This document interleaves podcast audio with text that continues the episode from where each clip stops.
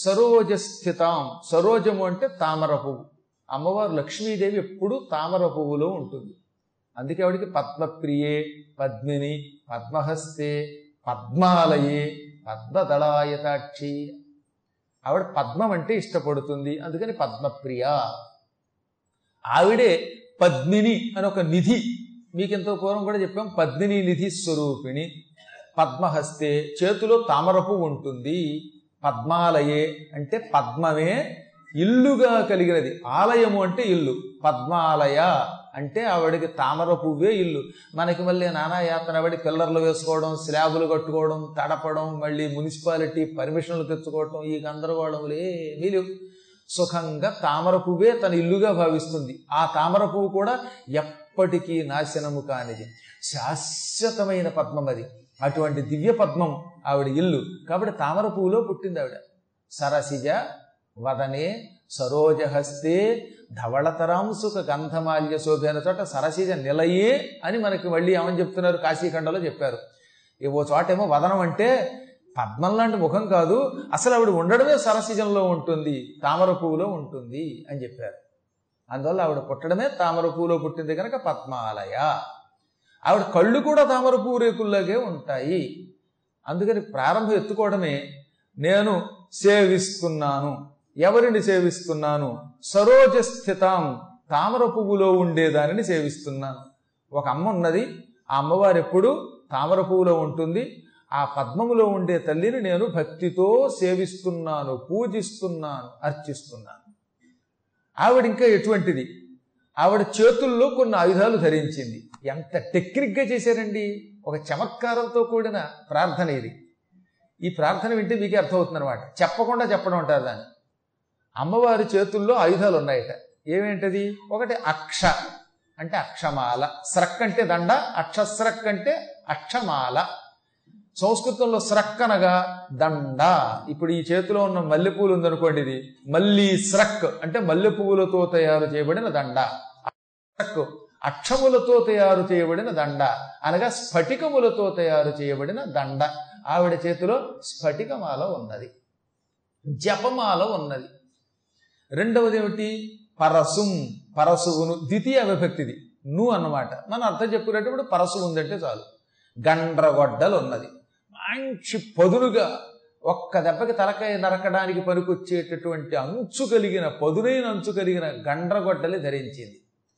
గద ఒక చేతిలో ఏముంది? గద ఉన్నది. మరో దాంట్లో ఇషు అంటే బాణం ఉన్నది. కులిశం వజ్రాయుధం ఉంది ఏకంగా ఒక చేతిలో. పద్మం తామరపు ఉన్నది. ధనుహు విల్లున్నది ధనుస్సు ఉన్నది. కుండికాం జలకుండిక అంటే నీళ్ళు పోసుకోవడానికి పనికొచ్చే కమండలం. పూర్వం ఋషులు చేతిలో కమండలం పట్టుకెళ్ళేవారు. కమండలంలో ఎప్పుడూ నీరుండేది. అమ్మవారి దగ్గర కూడా ఒక కుండిక ఉన్నది అనగా కమండలం ఉన్నది. మరో చేతిలో దండం. ఇక్కడ దండం అంటే మామూలు కర్ర కాదు. చెయ్యి పెట్టుకుని జపం చేయడానికి పనికొచ్చే యోగ దండాన్ని దండం అంటాం ఇక్కడ. మామూలు కర్ర అని కూడా అర్థం దండం అంటే ఇక్కడ మాత్రం కర్రని కాకుండా చేయి దాని మీద ఆధారంగా పెట్టుకుని జపం చేయడానికి పనికొచ్చేటటువంటి వాడేటటువంటి యోగ దండం అన్నమాట. శక్తి ఈటె. చేతిలో ఒక చేతిలో ఈటె కూడా ఉన్నది. అసి అంటే ఖడ్గం అన్నమాట. మంచి పదునైన కత్తి ఉన్నది. చర్మ డాలు ఉన్నది. బాణములు ఆయుధములు మన శరీరమునకు తగలకుండా మన శరీరాన్ని రక్షించుకోవడానికి పనికొచ్చే కవచం ఉన్నదే ఆ కవచానికి అడ్డంగా పూర్వం డాలుని పెట్టుకునేవారు. ఈ డాలు ఇలా చేత్తో పట్టుకుని తిప్పితే ఆ బాణాలు దీనికి తగులుతాయి అనమాట ఈ డాలు చర్మంతో చేసేవారు కనుక దానికి చర్మము అని పేరు వచ్చిందనమాట ఈ విధంగా మొత్తం మీద ఆయుధములు మన మీద పడకుండా మనల్ని కాపాడుకోవడానికి పనికొచ్చే డాలు ఒక చేతిలో పట్టుకున్నది. మరో చేతిలో జలజం అంటే తామర పువ్వు ఉన్నది. మళ్ళీ జలజం అంటే కూడా తామర పువ్వు అని అర్థం అనమాట ఘంటాం. మరో దాంట్లో ఏమున్నది? ఘంట ఉన్నది. అద్భుతమైన గంట ఉన్నది. టింగ్ టింగ్ టింగ్ అని కొట్టడానికి పనికొచ్చేటటువంటి ఘంట గంట ఉన్నది. తర్వాత సురాభాజనం. సుర అంటే కళ్ళు మద్యం. కానీ సురాభాజనం అన్నప్పుడు మాత్రం మధుపాత్ర అని చెప్పాలి. అంటే తేనె. ఓ చేతిలో గిన్నె ఉందిట ఆ గిన్నెలో మంచి అప్పుడే తీసినటువంటి పువ్వుల్లోంచి తీసిన తేనె. సంస్కృతంలో సురా పుష్పాసవము పువ్వులలో నుంచి తీయబడినటువంటి రసమని కూడా అర్థం. అమ్మవారి చేతిలో ఎప్పుడూ కూడా ఒక తేనె పాత్ర ఉంటుంది. ఆ తర్వాత సోలం ఒక చేతిలో ఉన్నది. పా పాశం అంటే తాడున్నది. సుదర్శనం చక్రం ఉన్నది. ఈ విధంగా అమ్మవారి చేతులు ఏమేమి ఉన్న వరుసగా? అక్షస్రక్ జపమాల ఒకటి గుర్తుపెట్టుకోండి. రెండోది పరసు గండ్రగొడ్డలి మూడు గద నాలుగు బాణం ఐదు కులిశం ఆరు పద్మం ఏడు ధనుస్సు ఎనిమిదవది జలకమండలం తర్వాత తొమ్మిదోది దండం శక్తి పదకొండు ఖడ్గం పన్నెండోది చర్మజలజం అనగా డాలు తర్వాతది గంట ఆపై గంట తర్వాత ఇది ఎన్నోది గంట ఎన్నోది? ఇప్పుడు మీకు చెప్పినటువంటి దాంట్లో పద్నాలుగోది గంట అయ్యింది. స్వరాభాజనం మధుపాత్ర పదిహేనోది అయ్యింది సోలం పదహారు అయ్యింది పాశం తాడు పదిహేడు అయ్యింది సుదర్శన చక్రం పద్దెనిమిది. అమ్మవారు పద్దెనిమిది ఆయుధములు ధరించింది చేతుల్లో. అంటే ఏం చెప్పాడు? పద్దెనిమిది చేతులు ఉన్నాయి పద్దెనిమిది చేతులు ఉన్నాయని ఎక్కడ చెప్పడం? చెప్పకుండానే తన చేతులలో ఒక్కొక్క చేతిలో ఒక్కొక్క ఆయుధం చొప్పున పద్దెనిమిది ఆయుధములు ధరించింది. అంటే మనకి చెప్పకుండానే పద్దెనిమిది చేతులు ఉన్నాయి. అష్టాదశ భుజాదేవి. మహాలక్ష్మి రూపంలో ఉన్నప్పుడు అమ్మవారికి పద్దెనిమిది చేతులు ఉంటాయి. ఈ చేతులలో ఈ ఆయుధములు ధరించింది. ఈ ఆయుధములు ఎందుకు ఇన్నిసార్లు చెబుతున్నాను? అసలు అమ్మవారి చేతులు పద్దెనిమిది ఉన్నాయని ఆ పద్దెనిమిది చేతుల్లో ఈ ఆయుధాలు ఉన్నాయని తెల్లవారి లేచి ఎవడైనా తలుచుకుంటే వాటిని గుర్తుకు తెచ్చుకుంటే వాడి యొక్క జన్మ కర్మములు పాపకర్మలన్నీ పటాపంచలైపోతాయట నా ఆయుధములే మిమ్మల్ని రక్షిస్తాయండి ఆవిడ. నా ఆయుధములు తలుచుకుంటే చాలు. మీరు ఆనాటి వరకు చేసిన భయంకరమైన క్రూరమైన కఠోరమైన పాపములన్నీ నిమిషాల్లో తొలగిపోతాయి అన్నది. అందుకనే ఒకటి రెండు సార్లు వర్ణించేటప్పుడు వీటినే వర్ణిస్తారు. ఆఖరణ కూడా మళ్ళీ స్తోత్రంలో నీ చేతిలో ఉన్న సోలం రక్షించుగాక చక్రం రక్షించుగాక అన్నారు. ఇప్పుడు ఈ పద్దెనిమిది రక్షించుగాక. మళ్ళీ ఇంకోసారి చెప్పుకుందాం మనం జపమాల అక్షమాల.